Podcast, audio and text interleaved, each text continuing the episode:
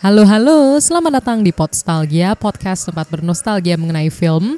Kembali lagi bersama gue, Novia, dan pada kesempatan kali ini, film yang akan kita obrolin bareng adalah Pengkhianatan G30S yang disutradarai oleh Arifin C.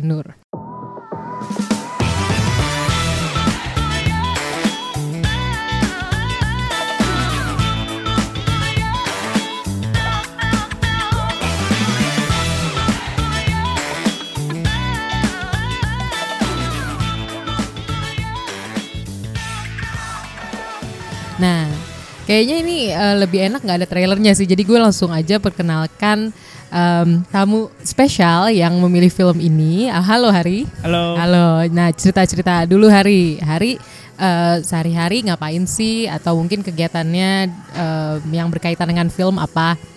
Sehari-hari bantu sebagai asisten koordinator program hmm? di Kineforum. Kemudian juga membantu pemutaran di Radian Cinema yeah. uh, Sinema Sang Akar Tebet dan juga sebagai host di Kreasi Movie Corner di FX uh, uh, FX Sudirman. Di yang baru-baru ini Sudirman. itu ya, emang ada baru apa? Baru ditayangin kan filmnya? Iya. Sebulan baru, lalu kalau nggak salah ya Agustus ya. Apa tuh? Filmnya di sempat ada kan iklannya kreasi Movie Corner yang oh, di FX. Iya, ha. Dia punyanya apa pemutarannya dikelola sama uh, Panji Mukadis Info Screening. Oh, ya. kerjasama sama FX-nya sama CGV FX. Sama CGV FX. Iya. Ah, oke okay, oke. Okay. Berarti emang Hari udah sering banget lah ya ikut screening maupun berpartisipasi dalam kegiatan screeningnya juga ya. Ya kira-kira gitu Kira-kira gitu lah ya. Nah, gue langsung aja nih tanya ke pertanyaan yang paling dasar. Kenapa sih lo pilih film yang cukup, hmm, ya hits lah ya? gue nggak bakal memuji-muji wah film ini apa penting untuk hmm. ditonton atau apalah karena itu ya udah biasa lah kita denger lah. Hmm. Yang pengen yang pengen gue bahas adalah film ini sangat realistik kalau boleh dibilang bahkan uh, misalnya orang nonton itu pun kayak itu bener kejadian yang uh, bener-bener ada gitu ya walaupun uh, masih banyak kontroversi ya karena bahkan kalau kita lihat di awal film itu adalah narasi narasi awal film ini adalah uh, itu kan semacam ada di awal banget film ada dia semacam tulisan ketikan gitu ya ada gaya-gayanya suara uh, ketikan tulisan.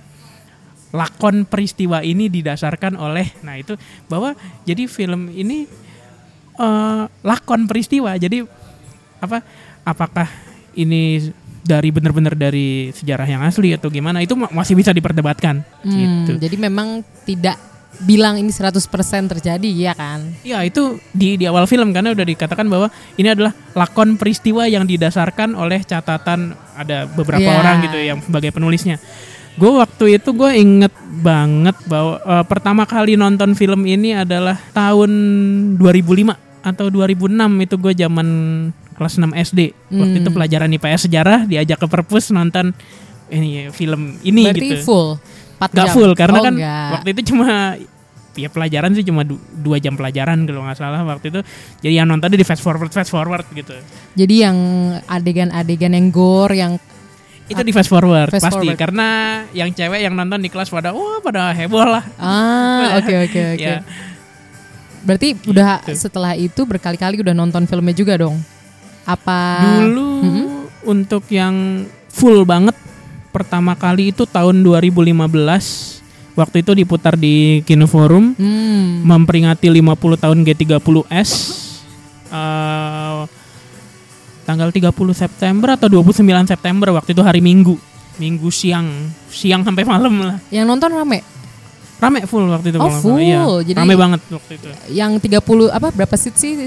Puluhan seats di Kine Forum itu? 45 sama tambahan kursi 50 oh, jadi yeah. lim, uh, tambahan kursi 5 jadi 50. Waktu oh, itu tapi okay. gue belum uh, waktu itu gue belum uh, aktif jadi volunteer karena gue waktu itu sebagai penonton biasa sebagai gitu. penonton biasa. Gue kan baru ya? bergabung dari 2016. Oh, tapi memang udah sering ke Kine Forum sebelumnya. Bisa dibilang begitu. Bisa ya. dibilang begitu. Cukup. nah ini berarti hari ini kayaknya selain emang nonton filmnya kan udah hitungannya udah lebih dari satu, berarti udah cukup berkali-kali lah ya. Ya. berarti tertarik juga dong, maksudnya sama uh, siapa aktor-aktornya, terus bagaimana film ini dibuat mungkin. Iya.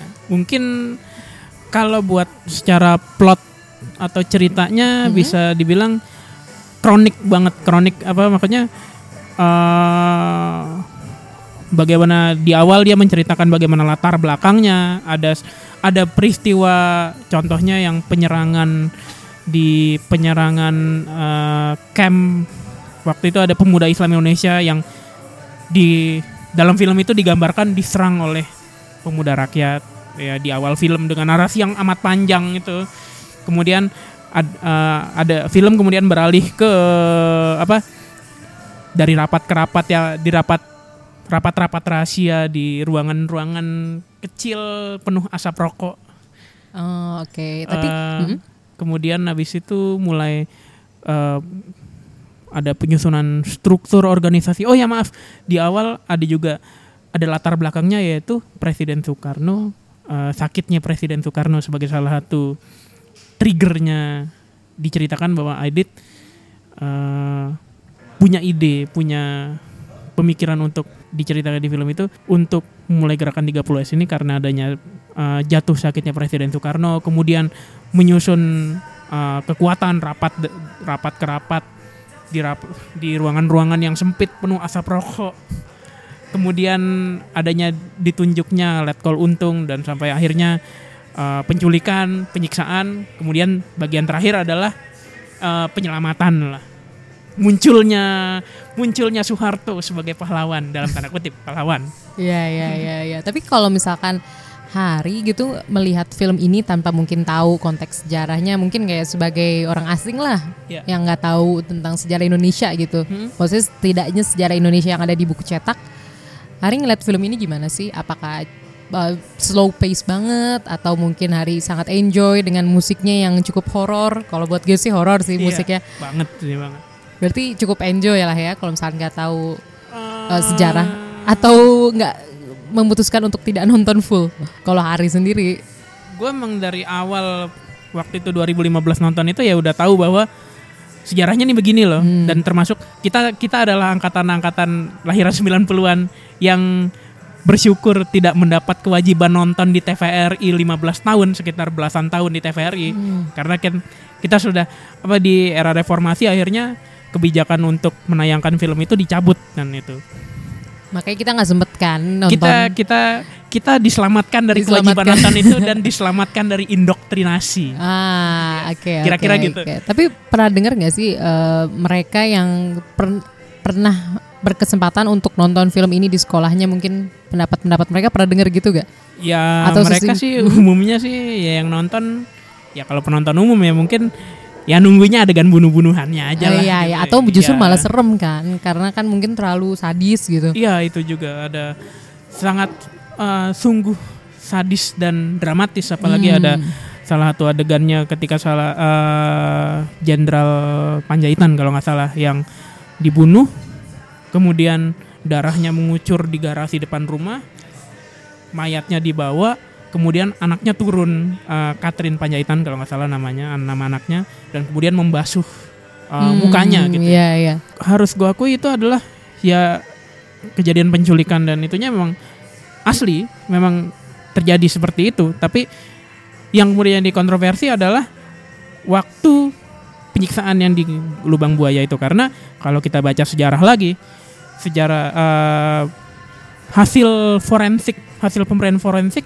itu nggak ada yang namanya penyiksaan atau bahkan eh, ada salah satu tulisan di Berita Yuda di koran Berita Yuda atau beri, di koran Angkatan Bersenjata yang pada waktu itu menyebarkan berita-berita hoax kayak mandi bunga harum atau maaf pemotongan Mm-mm. alat kelamin para jenderal yang dilakukan oleh Gerwani itu sama sekali kalau menurut gua itu itu kayak buatan aja karena dari hasil forensik itu ya eh, kalau nggak salah cuma ada luka tembak atau apa gitu.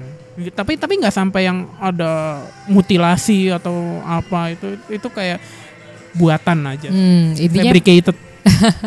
Tapi emang intinya untuk sejarah mengenai peristiwa ini masih itu ya, sangat simpang siur simpang sebenarnya siur. ya. Karena pada waktu Orde Baru ya hanya ada satu versi, Hmm. hanya ada satu versi. Kemudian setelah uh, mundurnya Soeharto tahun 98 muncul berbagai versi, ada ke- versi kesaksiannya Subandrio, Pak Subandrio, uh, kesaksiannya Kolonel Latif. Kolonel Latif itu bahkan uh, dia memberi kesaksian bahwa malam sebelum G30S itu dia bertemu dengan uh, Soeharto di RSPAD karena pada waktu itu anaknya Soeharto uh, Hutomo Mandala Putra atau Tommy pada waktu itu masih kecil dia tangannya uh, kena air panas kemudian dirawat di RSPAD Kolonel Latif sempat bertemu dengan beliau memberitakan bahwa uh, akan ada suatu uh, pengamanan mengamankan beberapa jenderal dan akan dihadapkan kepada presiden gitu kalau ya kalau nggak salah intinya begitu. Soeharto diam aja yang diterjemahkan oleh Kolonel Latif bahwa Soeharto setuju gitu. Harusnya kalau Soeharto tahu adanya rencana itu ya paling nggak uh, menghalangi atau membatalkan atau apa harus harusnya begitu secara logisnya.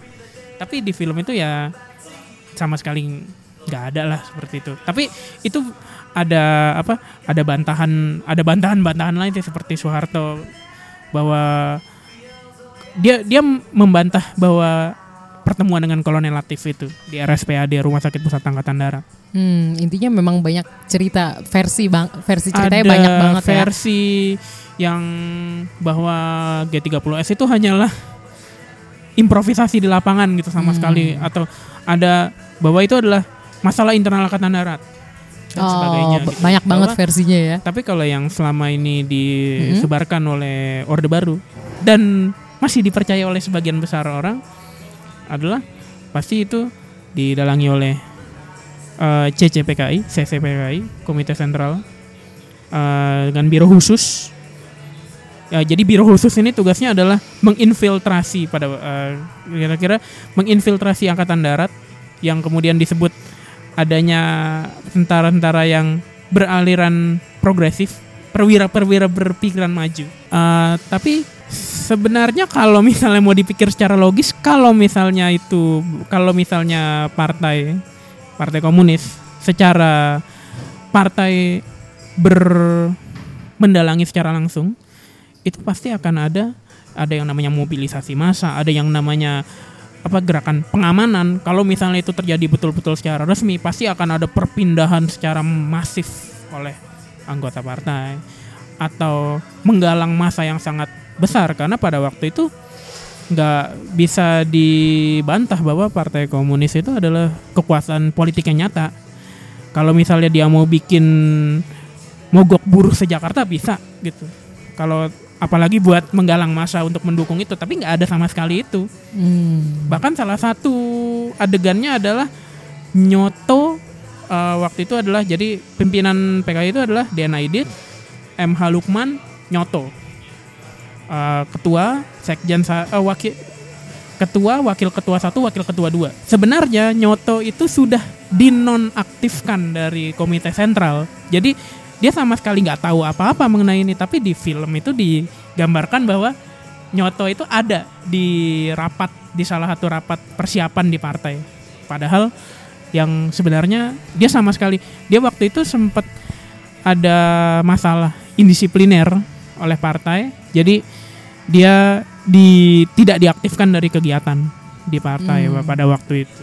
Pada waktu itu ya. Iya. Wow. iya. Hari tahu banget ya berarti maksudnya udah nonton secara detail dan maksudnya baca Nonton- juga di versi-versi lainnya. Eh, kurang lebih begitu. Kurang lebih begitu dan ya. tahu dan suka sejarah sih makanya ah, iya. heeh. suka sejarah. Jadi pasti maksudnya Hari nggak karena suka sejarah mungkin nggak lihat dari satu sisi aja dong, ya kan? Iya harus begitu sih. Harus maksudnya apalagi kalau sejarah kan banyak sumber ya dari sisi satu mungkin dari Iya. sisi dua. Jadi kan emang sejarah pasti ditentukan oleh yang menang kan. Iya. ya ya ya. Atau ya, kalau ya. ada apa bahwa yang memiliki alat produksi adalah yang menentukan sejarah gitu kalau Hmm. menurut kalau menurut pandangan progresif gitu ya. menurut pandangan progresif seperti Iya. itu ya. Ah, ya ya ya. Oke oke oke. Terus mau nanya nih kalau misalkan pemeran-pemerannya si ah, Hari tahu nggak sih? Maksudnya detail-detailnya. Eh, untuk pemeran para pemerannya para pemeran film G30S ini sebenarnya juga punya latar belakang yang menarik sih. Hmm. Eh, Bung Karno-nya itu diperankan oleh Umar Umar Khayyam. Umar Khayyam, beliau adalah akademisi, guru besar UGM. Eh, beliau kalau nggak salah baru meninggal awal 2000-an. Pada waktu itu sebenarnya kalau nggak salah pernah baca di Tempo awal 2000 awal eh, di Tempo tahun 2008 kalau nggak salah bahwa ada 10 atau 15 orang yang menjadi kandidat Bung Karno, tapi akhirnya yang dipilih adalah Umar Khayyam karena dia punya eh, yang pertama wibawanya, kemudian eh, dia punya lat- eh, punya pengetahuan G30S yang cukup baik, yang mendalam mungkin bahkan. Karena emang tapi guru besarnya juga guru besar sejarah ya di UGM. Enggak, ya? dia kalau nggak salah sastra ya, sastra. Oh. ya. Tapi bukan sastra Indonesia gitu atau berkaitan sama sejarah Indonesia langsung lah ya. Iya kayaknya Gue lupa tapi ya pokoknya sastra. Ah, Kem- oke. Kemungkinan sih sastra Indonesia sih guru guru besar sastra Indonesia UGM. Hmm, hmm. Kemudian adalah eh, pemeran Soeharto-nya adalah Amoroso Katamsi, almarhum. Bel- Beliau baru meninggal dua atau tiga tahun yang lalu ya. Beliau adalah ayah dari penyanyi Aning Katamsi. Beliau adalah latar belakangnya adalah dokter angkatan laut. Tapi dia juga seniman sebenarnya dia teater dan penyanyi kalau nggak salah. Eh, jadi pada waktu itu Soeharto ini kan ya pada waktu itu masih kuat-kuatnya masih masih jaya-jayanya jadi di dari bagian casting cuma apa menunjukkan ini loh Pak apa ke ke Soehartonya langsung kandidatnya ini ini ini dan ini gitu Hmm. kemudian dipilihlah Amoroso Katamsi apa pun yang dipilih Soeharto pasti akan ya kemauan sendiri dari beliau kemauan beliau sendiri Oh berarti memang castingnya juga itu ya ada campur tangan dari Pak Soeharto untuk Iya, casting film. untuk tokoh tokoh Soehartonya sendiri Oh iya iya biar Untuk tokoh- jadi kan- nyari yang lebih pas juga ya. Kalau menurut dia ya. ya dan kemauan dianya gimana ah, gitu iya iya iya. Terus, Terus- kalau yang lain Eh, selain pemeran DNA. Soekarno sama Soeharto, DNA Edit diperankan oleh Syubah Asa mm-mm. Almarhum Pak Syubah Asa. Eh, beliau ah ini agak apa ini, ini yang menarik sih bahwa sh- eh, Edit seorang tokoh partai komunis yang digambarkan oleh Orde Baru eh, bahwa komunis itu ateis dan dan sebagainya ya. Dia diperankan oleh seorang wartawan Tempo eh, bagian agama, wartawan Tempo Des Agama, Pak Syubahasa itu bahkan eh, dia seorang yang religius. Dia sempat eh, jadi ketua dewan masjid di kompleks wartawan Tempo kalau nggak salah pernah baca ceritanya. Eh, kemudian adalah pemeran Letkol Untung diperankan oleh Bram Adrianto. Beliau seorang teater, tokoh apa ya aktor teater. Gue sempat membaca ceritanya di laman Facebook. Eh, ada seorang aktor senior eh, namanya Budi Schwarzkron. Dia ada laman Facebooknya. Eh, beliau adalah aktor pernah main di pernah main sama Suzana di gue lupa filmnya judulnya apa. Eh, dan dia seorang pegawai TV pegawai TVRI kalau nggak salah. Dia menceritakan bahwa eh, castingnya Bram Adrianto ini unik karena ketika direncanakan akan ada film G30S, eh, Bram Adrianto ini secara secara ini ya dia datang ke Arifin Cenur ke kantornya tiap hari atau ya secara secara reguler gitu lah udah dengan pakai baju tentara udah pakai ini brimob gitu jadi dia eh, berambisi gitu untuk mendapatkan peran sebagai letkol untung ini bahkan dia Hmm. sempat eh, berca- agak bercanda gitu ya. agak bercanda dengan apa mengancam menga- meng- mengancam tapi dengan ada bercanda awas lu kalau misalnya nggak gua nggak di gua nggak dikasih peran sebagai untung Iya, iya, iya. awas lu ke, ke pak ke Pak Arifin Cenur gitu itu cerita dari Pak Budi Swarskron Ah Hmm. oke. kemudian adalah eh, apa lagi yang menarik Tadi ya kan Soeharto ya, pemeran Soeharto, pemeran iya. Soekarno, Yang pemeran menarik DNA itu- Aidit juga. Iya. Yang menarik itu adalah adanya tokoh-tokoh asli yang dipakai di film. Jadi ada waktu itu kalau eh, pemeran ibunya Nasution di film, Mm-mm. ibunya Nasution di film adalah aslinya pembantu di rumah Nasution ketika Oh, itu. gitu. Jadi yang tahu kejadiannya. Aduh, gue lupa nama Ketika pembantunya. ada itu ya peristiwa pembunuhan anaknya bukan? Iya, pembunuhan anaknya. Hmm. Jadi yang berperan sebagai ibunya Nasution di film itu adalah diperankan oleh yang bekerja di rumahnya Nasution sebagai pembantu pada waktu itu di disuruh apa di diperankan oleh dia. Ah, ih gue baru tahu Iya. soal itu trivianya. gue lupa namanya eh, pembantunya aduh sama sekali lupa. Kemarin baru nonton. Padahal baru nonton ya kemarin Iya. ya, ada screening ya. Itu eh, Wow, tapi di memang Sangakar Tebet. ah rencananya mau ada setahun sekali kah itu di Tebet nanti screeningnya? Apakah kalau yang di Tebet kemarin antusiasmenya serame ketika lo nonton di Kineforum? Enggak begitu Oh, sih karena kan enggak. waktu itu kemarin bersamaan dengan salah satu stasiun televisi menyiarkan film itu siang-siang ya. Oh, Boleh ada disebut juga- stasiun TV jangan ya. Jangan ya.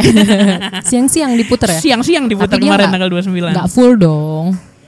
nggak Eh, berani dong full. Tapi Oh, iya. mungkin ada adegan-adegan darahnya. Hmm.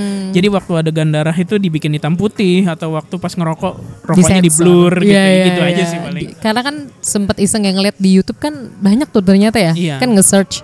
Terus ada dua video lah yang kurang lebih nyarin secara full. Hmm. Nah, pas ngeliat adegan rokok itu ditutup pakai blur bullet. Jadi nggak Iya. kelihatan kalau itu ngerokok. Itu itu dari TV pasti. dari TV fix ya. Berarti lama juga dong di TV. Kalau misalkan tiga jam diputer, blocking time-nya lumayan Hmm. Sebenarnya kalau bicara mengenai versi G30S ini banyak versi. Oh banyak. Versi yang asli itu Mm-mm. eh, Yang sang akar Empat. kemarin. Ya, Sangakar dan di Kine Forum dulu tahun 2015 atau Kine waktu tahun 2017 atau 2018 diputar lagi. Wak- Eh 2017, Oktober 2017 waktu itu program Parade Teror. Mm-mm. Ya itu filmnya kan emang horor juga sih. Ah, iya waktu iya itu iya, diputar iya. secara full empat setengah jam. Empat setengah jam. Empat setengah jam. Wow. Tapi nggak ada intermission ya buat istirahat Waktu gitu? 2015 diputar di Kine Forum ada jadi eh, dua filmnya itu dibagi dua. Bagian awal sampai penculikan bagian pertama habis ada istirahat setengah jam. Kemudian bagian Oh. kedua dari dari penyiksaan sampai penyelamatan akhir itu bagian kedua. Jadi Eh, memang build up-nya sendiri udah dua jam sendiri ya, baru dua mulai dua dua jam dua setengah jam. Wow. Karena kan zaman kalau di bioskop zaman dulu itu suka ada ya intermission ya. Hmm. Eh, buat istirahat ya, karena kan Istirahat. durasinya tiga jam, keluar, empat iya. jam, kayak film-film India kan Iya. juga. Kalau Panjang banget. Heeh, Hmm. kalau di bioskop India tuh memang bukan hal yang aneh gitu kalau ada Hmm, intermission, ada intermission. orang-orang makan dulu Tapi atau emang zaman itu kayak kayak semacam apa ya? Kayaknya semacam standar sih. Film Hmm. apa pun pasti ya kalau zaman dulu emang film kan panjang-panjang ya. Iya, iya. Tapi walaupun filmnya cuma dua jam atau satu setengah jam pasti ada intermissionnya gitu. ya. Pasti ada zaman dulu. Oh, oke. Keinget juga kan film Amerika tuh Gone with the Wind kan juga 4 jam. Empat Jadi jam. di tengah tuh ada intermission, musik aja sih. Seven Samurai Ya, ada ada juga Kemudian ya. Sound of Music. Iya, Sound, Sound- Sound of Music ada ada intermissionnya. gitu. Pokoknya masih awal, tahun 40-an sampai mungkin kalau di Indonesia sampai 80-an tuh masih ada lah ya. 80-an masih ada. Masih ada intermission. Kan 90 sempet mati suri, 2000 udah nggak ada lagi tuh intermission intermission. Ada. In- maksudnya ADC gitu petualangan Sherina kan udah nggak ada Tapi mungkin intermission. intermission yang apa? Mungkin intermissionnya sekedar ini aja gitu, udah ganti role, udah Oh, mati iya. gitu. Iya, iya, Kalau iya. di dulu kan kayak ada Seven Samurai atau Mm. Sound of Music itu kan sampai dibikin apa? Pas intermission tuh gambarnya ini. Iya, gitu khusus loh. ya tulisan intermission, terus Intermission, musik. gitu, Iya, iya, iya, gitu. iya, iya. Tapi eh, kalau misalkan hari sendiri kalau berkesempatan buat nonton film ini lagi gitu, misalkan ada screening lagi atau di Sinema Sang Akar mungkin atau di Kineforum, Hmm. itu eh, hari berniat nonton lagi nggak sih? Apa udah cukup? Eh, gimana ya? yang penting sebenarnya diskusinya sih setelah Ah, pemutaran. Tapi gitu. berarti kemarin ada harusnya atau pemutaran aja kalau di mutaran sinema aja sih. Waktu di? Kino Forum sempat 2015 itu Oh. ngundang Boni Triana Mm-mm. sama Adrian Jonathan Pasaribu dari Cinema Poetica, Boni Triana dari majalah Historia. Oh, historia.id iya, itu iya, juga Historia. cukup banyak coverage tentang P itu ya. Iya, eh, G30S. GT- G30S. Hmm, dan kemudian kalau nggak salah waktu 2017 itu sempat ada diskusi sama Mbak Lisa Buana Rahman. Jadi waktu itu dua kali pemutaran film G30S. Yang pertama itu oleh eh, oleh kalau nggak salah Avicenna Mm-mm. dari Cinema Poetica, yang kedua itu sama Lisa Bonarahman. Ah. Jadi ada tiap kali sebelum pemutaran itu ada diskusinya dulu waktu 2017 Oh, sebelum di pemutaran? Kinoforum. Iya. Oh nggak sesudah ya? Takut Nggak. udah pegel duluan. Iya. Dan waktu di Kinoforum 2017 itu nggak ada nggak nggak ada nggak ada jeda, jadi langsung aja gitu. Wow, iya iya iya. Tapi eh, seneng juga nggak sih? eh, maksudnya ini kan kita ngomongin tahun 2010-an ya, 2017, 2015 itu kan ada diskusi dulu sebelum pemutaran kan, dan tidak menutup kemungkinan kalau di diskusi itu tentu pendapatnya berbeda kan sama pembuat film. Iya. Dan- itu itu yang penting sih. itu yang penting dan tetap ngerasa aman aja walaupun kayak banyak pasti perbedaan pendapat Eh, justru itu yang diperlukan sih, Pak. Eh, kita melihat film ini secara kritis, nggak cuma nonton terus eh, nonton terus kemudian ketakutan seperti apa yang telah dialami oleh generasi sebelum kita. ah Ya, berarti yang uh-uh. mengalami belasan tahun kewajiban nonton, bahkan ketika baru dirilis harus nonton satu sekolah gitu loh. Iya iya iya iya. iya. anak SD, anak SMP, anak SMA satu sekolah diajak ke bioskop gitu. Kalau kalau dulu kalau dulu belum ada Cineplex jadi bioskop itu satu hall yang besar. Jadi anak sekolah tuh satu satu sekolah diajak nonton di gitu. situ ya. Ya, dan Iya, ya pengusaha bioskop panen besar sih, cuannya berlipat tuh. Iya, apalagi maksudnya terpusat juga kan filmnya juga pilihannya belum sebanyak sekarang kan. Iya. Ya kan belum kayak Hmm, Cineplex waktu itu. sekarang. Dan berarti kan sumbernya juga masih terbatas dong. Hmm. Sisi-sisi lain kan kalau sekarang banyak sisi lain ya. Banyak sisi di lain. buku lah, terus mungkin di apa artikel-artikel pop. Oh iya. Ada lagi yang unik adalah pada waktu tahun 78 adanya novel The Year of Living Dangerously oleh CJ Christopher Koch, Christopher Koch ya, penulis Australia. Dia membuat tentang dia membuat novel tentang pengalaman seorang wartawan Australia yang bertugas di Indonesia ketika meletusnya G30S itu. Kemudian novelnya itu difilmkan, judulnya The Year of Living Dangerously. Eh, sutradaranya Peter Weir dan dibintangi oleh eh, Mel Gibson. dua-duanya top, Mel Gibson dan Sigourney Weaver. Oh, yang waktu itu iya, masih iya, masih iya. muda-muda banget masih. Eh, tapi waktu filmnya menceritakan tentang settingnya di Indonesia, settingnya di Jakarta, ada hotel Indonesia, Hmm. ada kondisi perkampungan di eh, ada ada istana negara. Tapi semuanya dilakukan di Filipina. Semua. Semuanya dilakukan di Fili- Filipina karena pada waktu itu Soeharto Rezim Orde Baru melarang eh, pembuatan film itu karena kan ya eh, versi lain sejarah versi lain G30S kan termasuk ketika sudah dirilis filmnya itu sama sekali nggak boleh masuk Indonesia Tapi sam tapi sekarang boleh kan di bioskop alternatif. masih.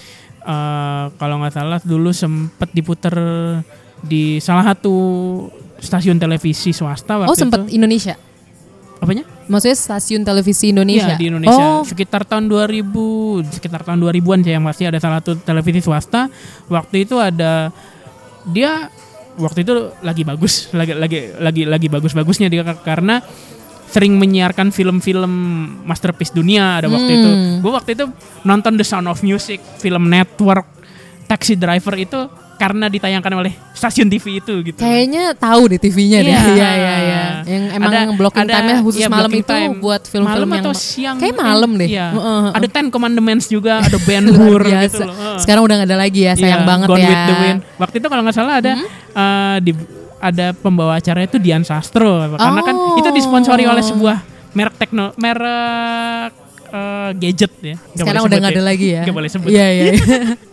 Eh, Atau nama acaranya ini deh. apa merek Heeh. sinema gitu. Wis, ada iya, iya, di iya, salah iya. di TV TV berita lah. TV berita, tahu lah ya, TV iya, berita yang biru-biru ya. Biru-biru Iya, ada iya, iya, gambarnya burung.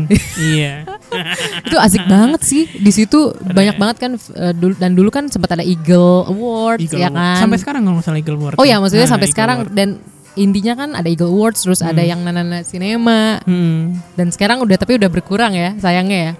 Iya, heeh, sayang banget sih. Sayang banget padahal kalau Hmm. lewat TV tuh enak kan orang Hmm. tinggal muter cek oh ada film ini. Bahkan dulu itu eh, stasiun televisi lain. Ini jadi kita bahasnya mel- melebar nggak apa-apa nih. nggak apa-apa dong. Jadi pada waktu itu ada stasiun televisi baru.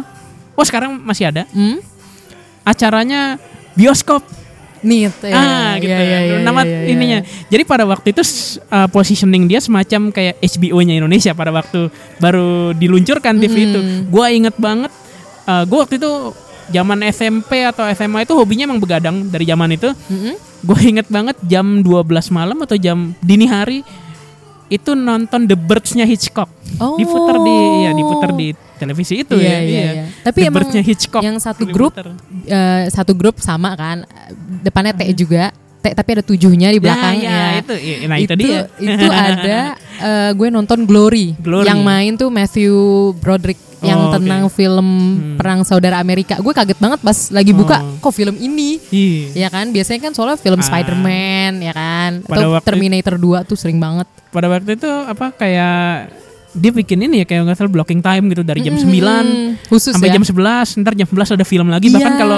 tengah malam ada lagi gitu Bener, dan bener. tengah malamnya uniknya itu nggak di nggak dipakai buat film esek-esek buat film B movie enggak Hmm. dia muternya kayak Hitchcock tengah malam gitu loh iya, iya, iya. Eh, atau pada waktu itu sempat nonton Psycho Bahkan Psycho Birds, sempet iya, ya. di tengah malam pada waktu Asik itu banget ditayangnya. iya Gue juga ya. makanya yang keinget tuh Glory gue inget banget. Gue kaget loh. Hah? Hmm. Gue nonton film Glory di TV gitu. terus Back to the Future Oh. trilogi pada waktu itu. Iya, iya, iya, Terus iya. kemudian ada James Bond Week gitu, James Bond Week. Hmm, sempat tuh. Seminggu James Bond semua. James Bond Iya. yang Pierce Brosnan lah, Iya. terus yang Daniel Craig juga Daniel sempet Craig. kan. Dulu kan masih dikit tuh. Iya, mungkin. Sekarang udah banyak Skyfall lah. Kalau ngomongin James Bond mungkin gua agak kurang populer karena favorit gua adalah Timothy Dalton. Oh, Timothy. Timothy Dalton. Yang 70-an ya. 87. 87. Sayangnya cuma dua film, The Living Daylight sama License to Kill. Oh, License to Kill tuh License dia to ya. Kill. Sebenarnya Golden Eye itu mau yang akhirnya jadi film pertama Brosnan itu Mhm. awalnya direncanakan oleh Timo, eh, untuk direncanakan untuk diperankan oleh Timothy Dalton. Mm-mm. Tapi karena pada waktu itu ada semacam eh, masalah ekonomi atau apa ya MGM United Artists gitu, kemudian agak waktunya kemudian dia diulur-ulur-ulur terus nggak jadi syuting akhirnya tahun 94 si Timothy Daltonnya Oh. mengundurkan diri akhirnya muncullah si Eh, Pierce Brosnan Iya, iya, iya. gitu. Wah gile sih, luar biasa ya kita ngobrolin dari apa pengkhianatan G30S terus kemudian masuk ke film masuk ke film masuk terus film. film-film yang ada di TV Iya, kan di luar TV. biasa memang. Tapi apa kalau balik lagi ke yang Mhm. tadi ya bahwa ini apa gue tadi belum selesai Ah. masalah versi versi Oh, G30S. ya. Jadi ada lagi ketika masuk di TVRI itu dipotong lagi kemudian. Jadi yang dari empat setengah jam ini ada bagian yang dipotong mungkin ya untuk di TV sih kepentingan di TV. Hmm, Masuk eh, di rilis VCD-nya itu dipotong lagi. dipotong lagi, berarti Dipotong makin lagi, singkat iya, ya. Karena ada mungkin dipotong bagian-bagian yang nggak penting kayak ada uh, uh, ada sebuah tokoh analogi diperankan oleh Sofia WD Mm-mm. dan anaknya yang kecil gue lupa namanya siapa anaknya itu Sofia WD seorang aktris senior pada zaman itu is- istri dari aktor WD Mokhtar jadi Sofia WD itu digambarkan sebagai ibu dari seorang anak kecil yang ayahnya dibunuh oleh aksi sepihak Hmm. Partai Komunis gitu ya. Jadi dia banyak yang bilang itu adalah analogi ibu pertiwi kayak gitu. Kira-kira ya. Iya, iya, Iya. iya, iya, iya. Tapi di beberapa versi yang setelah dipotong-potong itu kayak apa? Kemudian hilang gitu. Kemudian hilang. itu, iya. Ah. Karena lebih berfokus ke ininya kan alur G30S Jalur. itu. Tapi kalau misalnya hari sendiri berarti udah nonton full, udah nonton yang setengah juga, Hmm. udah yang nonton dipotong lagi dari yang setengah gitu udah pernah nonton. Iya. Udah ya. Eh. Tapi kalau hari sendiri eh, potongan-potongan yang dilakukan itu tetap ini gak sih? Tetap membuat filmnya itu jelas menceritakan tentang pengkhianatannya itu sendiri. yang A- atau pasti justru banyak- itu sih. Eh, mungkin yang kepotong. eh salah eh, potongannya tapi mungkin potongan-potongan minor ya kayak Hmm. Yang tadi ya. intronya iya Analogi Ibu yang Pertiwi. eh, analogi Ibu Pertiwi yang diperankan Ah. oleh Sofia WD. Gambar pertama yang muncul di film G30S adalah adegan pembakaran piringan hitam The Beatles. Hmm. Adegan pir- eh, piringan hitamnya piringan hitamnya Beatles Parlophone gue kebetulan uh, juga suka Kus Bersaudara, Kus Plus, Beatles juga. Yang unik adalah lagunya yang muncul di awal film adalah uh, Bis Sekolah. Hmm. Ya, Bis Sekolah Di gitu. sekolah ya. Tapi piringan hitam yang muncul adalah Parlophone. Parlophone Ah. itu adalah labelnya Beatles ya. Iya Jadi iya iya. Kemungkinan lagu yang aslinya ketika waktu di syuting itu adalah lagunya Beatles yang harusnya muncul gitu. Tapi kemudian diganti mungkin di proses post production gitu. Karena kalau kita tahu sejarahnya pada Kus Bersaudara rekaman pertama tahun 62 itu label rekamannya adalah Irama. Irama. Irama. Bukan Setelah- Parlophone ya. Bukan, karena par Parlophone itu eh, impor lah, pas, pasti piringan hitam impor lah. Kemungkinan pada saat itu gue pernah baca eh, wawancaranya Pak Subarkah Hadi Sarjana kalau nggak salah ya. Pak Pak Subarkah itu yang sempat juga main teater-teater ya. Iya, beliau penata rias. Waktu di Ah. film ini eh, beliau adalah seorang mahasiswa IKJ. Eh, ditanya oleh Pak Arifin eh, mau kerja nggak buat negara gitu. Oh gitu. Iya. oh saya masih kuliah pak gitu kira Iya. gitu tapi akhirnya dipermudah lah karena kan itu ya namanya produksi negara ya PPFN Betul, ya Iya iya iya. dia Oh, dia, dia juga yang Subarkah. membuat eh, beliau juga yang membuat eh, darah darah itu loh apa Oh, special Iya. efek darahnya. special effect Maksudnya darah, make upnya make ya. upnya, kemudian eh apa kayak mungkin eh, Sayatannya. boneka-boneka Oh. ya yang dipakai untuk props pengangkatan jenazah itu ya Hmm. Dan itu ketika Pak Subarkah masih mahasiswa ya. Ya, sek- sekarang kalau nggak salah beliau aktif di teater ya. Iya iya, Iya. gue sempet tahu tuh kan gue ngikutin majalah Bobo ya. Hmm. kan ada operet Bobo. Nah, Pak Subarkah ini main eh, jadi salah satu tokohnya lah di Bobo itu. Makanya gue nge Pak Subarkah tuh pertama kali dari Bobo. Pak Subarkah. Ya, eh, Salah satu Enggak, enggak, enggak. Itu keinget aja tadi. Eh, ada kejadian yang unik ya. Mm. Pada waktu itu pemeran Soekarno, Pak Umar Kayam itu eh, dipakaikan baju ke bajunya Bung Karno gitu, baju safari, Heeh. pakai kopiah, eh, pakai tongkat, terus kemudian tanda pangkat tanda pangkat itu. Jadi dia keluar ruangan, tiba-tiba di istana negara itu kan ada pegawai-pegawai yang udah tua gitu ya, udah tua, udah bekerja dari tahun 50 60-an. Begitu lihat Umar Khayyam, Oh. "Bapak!" Langsung Oh iya. dipeluk gitu karena Heeh. saking realistisnya Iya, iya, iya. make upnya sangat meyakinkan gitu mereka histeris kemudian manggil bapak akhirnya dia sa- sampai eh, sampai jatuh di- di- dipeluk gitu saking Oh, histerisnya iya, iya. kan Karena itu tahun 80-an kan, berarti Tahun kan udah 80-an. meninggal kan Pak Iya, Soekarno kan. Pak Soekarno tapi mirip banget Mirip gitu banget saking ya. miripnya gitu Apalagi kan 65 itu memang masa-masa sebelum meninggalnya Pak Soekarno ya, lima tahun sebelum ya ceritanya Iya, kan. heeh. Maksudnya pasti udah ya make upnya disesuaikan juga kan dengan Hmm. tahun 65 itu dan mirip ya. Mirip. Emang gue juga pas nonton jujur ini Bung Karno Bung banget, Karno. Bung Karno banget luar biasa sih. Apalagi di awal-awal kan dia Hmm. muncul kan kelihatan kalau di film kan kelihatannya kan dia sakit ya. Mm-mm. Kalau di film Iya. Terus pas lihat emang realistis ya, maksudnya Pak Pak Karnonya udah mulai menggemuk ya kan, terus ceritanya udah sakit ya kan. Hmm. Kalau di film kan walaupun aslinya kan kita tidak pernah tahu ya. tidak pernah tahu karena eh, berdasarkan catatan sejarah 30 September 65-nya beliau hadir di musyawarah nasional teknik gitu ya berarti beliau masih bisa pidato masih bisa Hmm. beraktivitas, beraktivitas kan. dengan normal Mm, mm, mm, mm. Makanya itu itu menarik banget sih. Berarti memang sebenarnya project ini sangat besar dan detail ya sebenarnya. di posternya bahkan dituliskan Mm. film yang mungkin tak akan terulang lagi kalau Oh iya, di, di iya, materi iya, iya, posternya iya. gitu Di ya emang. tagline-nya itu ya? Iya, heeh. Oh, karena makanya. dan suksesnya juga tak terulang lagi karena pada waktu itu namanya apa ya ada kewajiban nonton ya compulsory Mm-mm, watch mm-mm. gitu mungkin Eh, jadi anak-anak ya kayak tadi udah gue sempat bicarakan sebelumnya anak-anak SD anak-anak SMP anak-anak SMA dibawa satu sekolah disuruh nonton Ah, yang untung iya, siapa iya, iya. yang punya bioskop Iya sih, balik lagi ke yang, yang punya, punya, ya. bioskop Eh, jadi gue kebetulan Mm-mm. gue sempat aktif di eh, klub penggemar Kus Plus Kus Saudara. Mm-mm. Gue kenal salah satu anggotanya dari Malang, eh, namanya gue panggilnya Om Bambang. Ya emang udah bapak sih ya. Keluarganya emang pemilik bioskop, keluarga pemilik bioskop. Omnya pada waktu itu punya 50 bioskop se-Jawa Timur. Hmm. Sekarang masih punya, sekarang masih ada punya tiga bioskop jaringan di Kota Malang. Ya, Jaringan. ya mungkin eh, jaringannya bukan eh, yang kayak jaringan yang udah ada di Jakarta. Oh, gitu yang multiplex masih, ya. Uh, Cineplex tapi di Oh, masih di di, Jawa Timur gitu loh. Di Kota Malang ada tiga bioskop sekarang dia punya si omnya itu. Kakaknya si om ini pada waktu itu punya bioskop di Blitar namanya Dipayana. Punya Hmm. satu bioskop.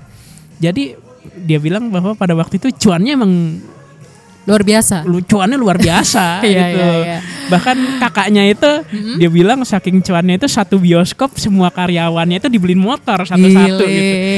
Omnya itu yang Iya, punya iya, iya. 50 bioskop se-Jawa Timur itu beli rumah, Mm. beli tanah. Wah, itu pokoknya panen-panen banget sih gitu. Ah ini sudut pandang gue baru denger nih kan Iya. gue sambil cari-cari juga kan artikel di internet nggak ada nih yang ngebahas cuan nih Iya. Tapi keuntungan secara material keuntungan secara material gitu. ya. Karena ya karena pada waktu itu ada kewajiban menonton juga.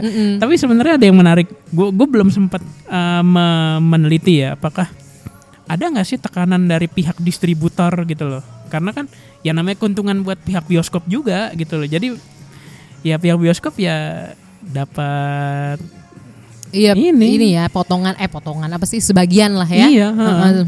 walaupun mungkin kecil tapi kan yang nonton banyak Iya, nonton jadi banyak. berkali-kali kan eh, si Om Bambang ini cerita jadi siangnya itu mungkin pertunjukan matine istilahnya gitu matinenya filmnya G30S malamnya ya film normal biasa yang lain gitu loh. Iya iya iya. Makanya si- siang karena mungkin anak-anak sekolah diwajibin Anak-anak ya. sekolah, Jadi iya. di sela-sela mungkin sekolah ya udah diselipkan buat nonton G30S di bioskop. Hmm, Lagian kan dulu di sekolah belum ada LCD kan, belum, ada, iya. jadi proyektor. diboyong semua ke bioskop gitu Luar satu. biasa. Dan pada waktu itu kan bioskop itu belum Cineplex kayak sekarang jadi satu hall besar gitu loh. Dan itu untuk khusus nonton film pengkhianatan G30S. Iya kira-kira gitu. Gile.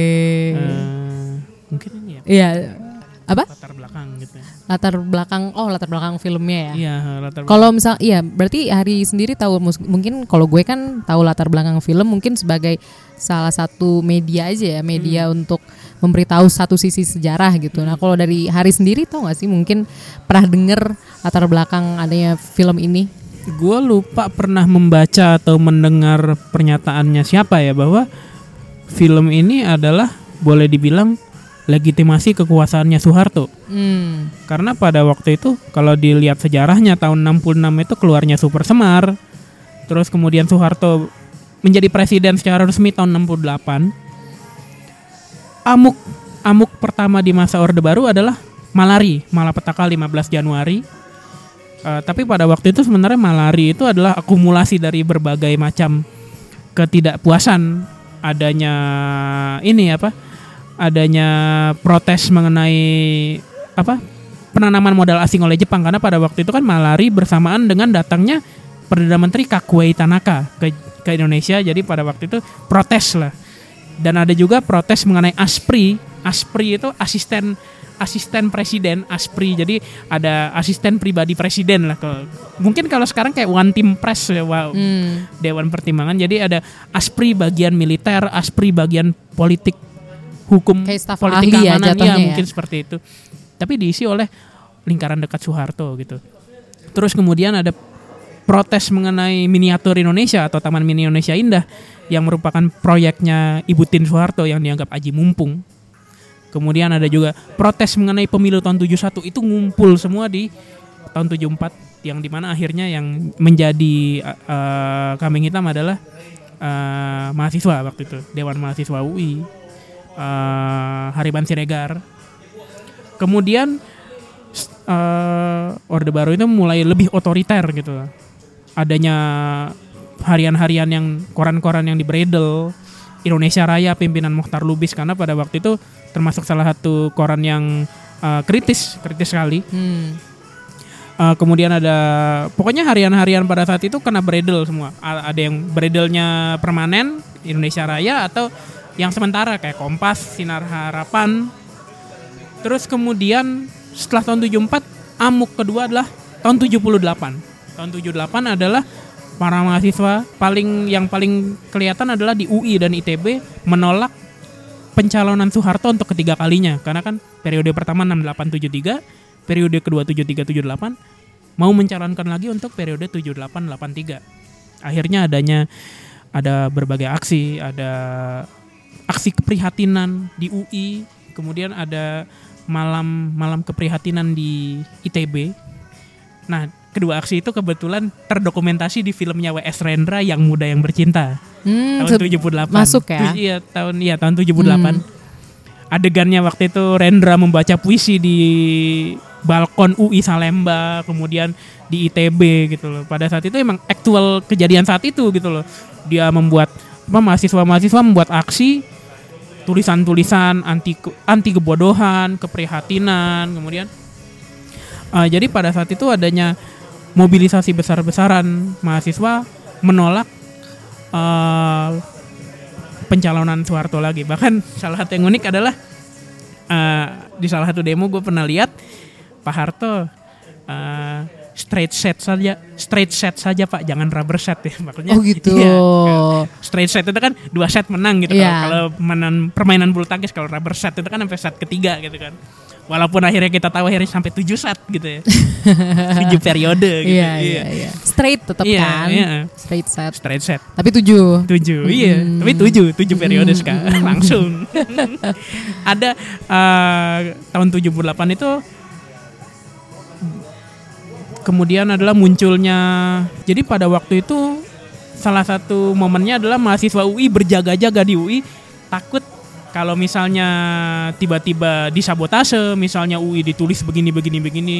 Jadi pada waktu itu malam-malam itu mereka jaga di UI Hmm. mereka jaga di kampus menjaga kampus supaya tidak di nggak diapa-apain lah takutnya di fitnah atau apa gitu loh dari situlah mulai lahirnya apa kelompok-kelompok musik seperti OM OM. OMPSP Pancaran Sinar Petromak Oh. ya, kebetulan waktu itu kalau nggak salah eh, almarhum Kasino almarhum Dono Mm-mm. almarhum Nanu yang di Warkop itu masih pada waktu itu walaupun kalau nggak salah udah lulus tapi masih masih Masih masih aktif. masih aktif di kegiatan kampus. Oh. Salah satu yang kemudian tahun 78 itu adalah ada jadi pada waktu itu namanya calon presiden itu dipilih oleh MPR Mm-mm. pasti calonnya tunggal Soeharto. Tapi ada kemudian seorang mahasiswa yang berani nyalonin diri gitu loh. Nyalonin diri sampai apa dia membagi-bagikan flyer gitu ke anggota-anggota MPR tapi setelahnya kemudian diciduk gitu. Besoknya diciduk gitu. Iya. Oh, iya. iya iya. itu mungkin yang tahun 78 ya bisa dibilang. Eh, kemudian awal 80-an adanya petisi 50 dan apa petisi 50 itu yang digerakkan oleh Hugeng, Ali Sadikin dan berbagai tokoh nasional lain ya. Jadi pada waktu itu Soeharto pengen menunjukkan bahwa ini gua nih berjasa nih sebagai apa menyelamatkan dari gerakan 30 September gitu. Ini jadi ya apa jasa kalian kalau misalnya mau jadi presiden gitu loh kira-kira gitu lah Mm-mm. bisa dibilang. Jadi alat untuk melegitimasi gitu. Oh, itu Iya. ya latar belakangnya. Latar belakang. Berarti cukup panjang ya prosesnya sebelum ini dibuat filmnya. Maksudnya dari tahun 65 Hmm, jadi tahun 80 kira-kira eh, sekitar begitulah, 80-an. apa. Ah, Jadi hampir dari 20 berbagai tahun ya. Iya, dari berbagai apa? Sebenarnya ini nggak nggak bukan proses yang berdampak langsung tapi Secara tidak langsung sosial ya. se- secara sosial politik jadi adanya berbagai uh, gelombang protes itu yang mempertanyakan Soeharto sebagai presiden atau bahkan menggulingkan Soeharto sebagai presiden. Jadi Soeharto negara itu menjawabnya ya seperti ini gitu loh. Bahwa beliau sudah berjasa loh gitu. Hmm. Sebenarnya nggak cuma proyek film ini nggak hanya G30S, ada juga G30S itu sebenarnya ada eh, bagian keduanya, sequelnya itu adalah dibikin tahun 1988 judulnya Jakarta 66. Jakarta 66 sebenarnya tapi eh, Jakarta 66 itu lebih berfokus pada gerakan-gerakan mahasiswa, gerakan-gerakan demonstrasi yang dilakukan oleh mahasiswa sampai kemudian lahirnya Super Semar gitu. Kalau kalau nonton mungkin mirip film Gi lah Mirip film, Mirip film Gi, Gi. karena gerakan mahasiswa ya. gerakan mahasiswa dan termasuk ada adegan-adegan juga yang menginspirasi film Gi gitu loh Oh, ada adegan-adegan yel-yelnya 66. gitu loh dan salah satu yang eh, gua puji adalah eh, baik G30S atau Jakarta 66 adalah detail artistiknya gitu loh. Hmm. kalau gua lihat di film Gi adegan demo itu mahasiswa UI semua jaket kuning semua jakun semua ketika di film Jakarta 66 ada mahasiswa UI, ada mahasiswa dari Atma Jaya, ada benderanya, ada mahasiswa dari golongan HMI, ada G, ada GMKI, ada HMI, eh gue udah sebut ya, HMI, GMKI, jadi apa sangat Beragam, Beragam ya. ya. Maksudnya Terus dari beberapa kelompok lain Iya. selain yang ada di UI. karena kan pada bisa dibilang ada proses risetnya pada waktu itu oleh Gunawan Muhammad ya, sebagai Yang- redaksi Tempo. Uh, ya, uh, Gunawan Muhammad, eh, Bur Raswanto juga dari Tempo dan eh, Taufik Ismail. Taufik Ismail Taufik juga. Ismail, iya. Oh, Bahkan wow. Taufik Ismail diperankan oleh Taufik Ismail sendiri di Jakarta 66. Iya, betul. Iya, iya, iya. Berarti sangat kompleks ya film pengkhianatan G30S ini terus juga sequelnya dan latar belakangnya sebagai macam ya hari Iya. Luar Ada biasa. satu film Mhm. lagi ya, judulnya adalah Janur Kuning. Janur Kuning. Menceritakan tentang uh, serangan umum 1 Maret 49 dengan Jadi sentralnya sebelumnya ya. Iya, sen tapi difokuskan sentralnya adalah pada Soeharto Mhm. Pada sebagai Soeharto. inisiator, sebagai penggerak massa. Uh, tapi dia tapi di film itu mengecilkan peran Sultan Hamengkubuwono ke-9. Sebagai wakil ya. Sultan Hamengkubuwono IX itu adalah Belum uh, wakil ya? Belum. Waktu itu kan Soeharto ini letkol ya, letkol Mm. Soeharto. Oh, ketika belum Oh ya tahun 49 Iya, tahun belum ya. 49. Jadi ada satu harusnya ada satu momen tapi dihilangkan di film itu Mhm. adegan ketika Soeharto menghadap Sultan Hamengkubuwono IX. Harusnya. Iya, se- seharusnya gitu. Tapi selain untuk mengenai serangan umum ini ada juga sebuah film yang dibuat oleh Usmar Ismail tahun 50 awal 50-an judulnya Hmm. 6 jam di Jogja, tapi itu lebih ke secara fiksinya sih, secara kisah secara fiksinya. Banyak banget ya berarti filmnya ya yang saling berkaitan Saling ini. berkaitan. Tapi berarti hari sendiri nontonnya juga di bioskop alternatif kayak Kineforum ini atau punya Eh. arsip sendiri? Ah, sebagian ada yang nonton di Kinoforum, di Ah. bioskop alternatif lain. Ah. Ada juga yang sekarang ini filmnya agak susah sih sekarang ya. Apa? Jadi eh dia kolektor. Ada temen kenal kenal di Facebook dan kenal di YouTube ya. Dia punya kalau di YouTube ada nama channelnya Sanggar Cerita. Oh. Jadi eh, dia seorang kolektor VHS dan dari VHS itu dia convert wow. ke DVD gitu. Jadi digital ya? Iya, tapi kualitasnya Ya. tergantung sih ada ya dari VHS gitu Iya, namanya iya, ya. iya, ada yang iya, bagus banget, ada yang agak ada yang agak gelap Tapi juga. berarti kan gitu. Walaupun belum secara sempurna restorasinya tapi ada lah ya yang Tapi sudah minimal- mencoba. Iya, ada. Ya, Apa tadi namanya sorry di YouTube? gitu. Iya, ada arsipnya di Namanya YouTube. Sanggar Cerita. Sanggar Cerita. Nama Fix aslinya nanti gue pulang cek. Iya. Nama aslinya? Budi Prasetyo. Pak Budi Prasetyo. Iya, ada di bisa dicek di laman Facebooknya dia. Oke deh. Sip. Iya. Kayaknya ini seru banget sih obrolan cuma kita Oh. kepentok durasi. Hmm. Kalau mau dilanjut sampai besok pagi. Wih, iya, bisa-bisa ya nanti berujung ke pasca reformasi kan Wow. sampai sekarang. Wuh, Panjang lagi. Panjang lagi. Seben apa? Cuma pengen nambahin di akhir ya Hmm. bahwa kita itu sebagai generasi yang lahir 90-an sampai sekarang gitu ya sebagai Hmm. eh, kita punya boleh dibilang privilege lebih karena di, kita punya banyak sumber informasi dari dua arah gitu ya. Eh, dua dua dua sisi kita bisa lihat versi orde baru atau versi ini yang lah apa versi yang, Yang- sebelumnya dianggap terlarang Mm-mm. karena disampaikan oleh tokoh-tokoh dari sisi yang dianggap bertanggung jawab terhadap G30S itu. Jadi ya kita harusnya bisa membaca sejarah lebih adil ya, lebih adil dan lebih ya dari dua sisi lah intinya lah. Jadi nggak cuma satu sisi aja ya, jadi- karena sejarah kan biasanya kan ditulis oleh yang menang ya. Yang Kita menang. coba lihat dari sisi yang mungkin apa kalah kalau Iya. misalkan kasarnya gitu ya. Dan gue mungkin ada penutup terakhir adalah jangan pernah membenci sesuatu yang lu nggak pernah tahu. Wih, Iya. luar biasa. Itu penting. Karena eh, gimana ya? Mengenai eh, komunis ini, gue secara pribadi juga nggak setuju. Tapi gue tidak setuju karena eh, secara ini ya secara logisnya bahwa ya itu utopis gitu nggak nggak akan Hmm. pernah ada namanya penggolongan kelas itu sampai dunia kebelah tujuh juga bakal masih ada gitu tapi eh, tapi gue tidak setuju kalau ada orang yang mengatakan bahwa komunis itu ateis atau komunis itu pembunuh nggak nggak logis gitu loh. Karena eh, bahkan eh, Engels atau Lenin sendiri pernah menulis adanya potensi potensi revolusioner orang beragama potensi potensi revolusioner kaum religius gitu ya. Bahkan dia sendiri menulis.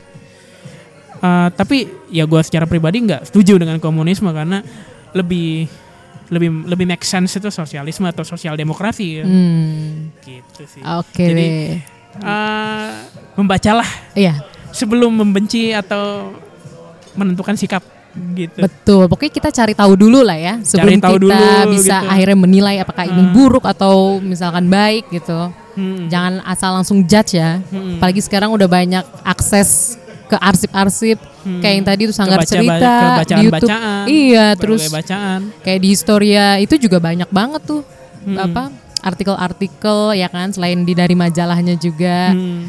Oke deh, thank you banget Hari Iya. udah sharing banyak soal pengkhianatan G30S. G30S ini filmnya, terus latar belakangnya, terus apa kisah-kisah Hari nonton film juga kan. iya Terus kalau misalkan teman-teman Potsalgia ingin tahu lebih lanjut gitu soal Hari, mungkin bisa share sosmednya di Instagram di Instagram boleh. dan di Twitter Ya. kebetulan username username-nya sama at bung underscore hari Mantap, kayak Bung Karno ya.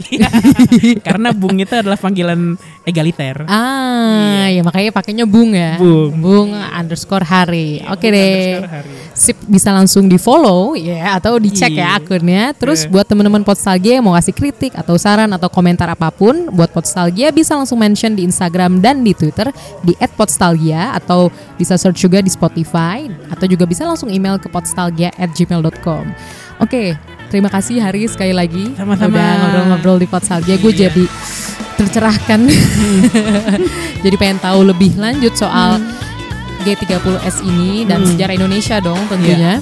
Terus terima kasih untuk teman-teman Podstalgia yang sudah mendengarkan hingga titik ini dan sampai jumpa di episode selanjutnya. Bye bye.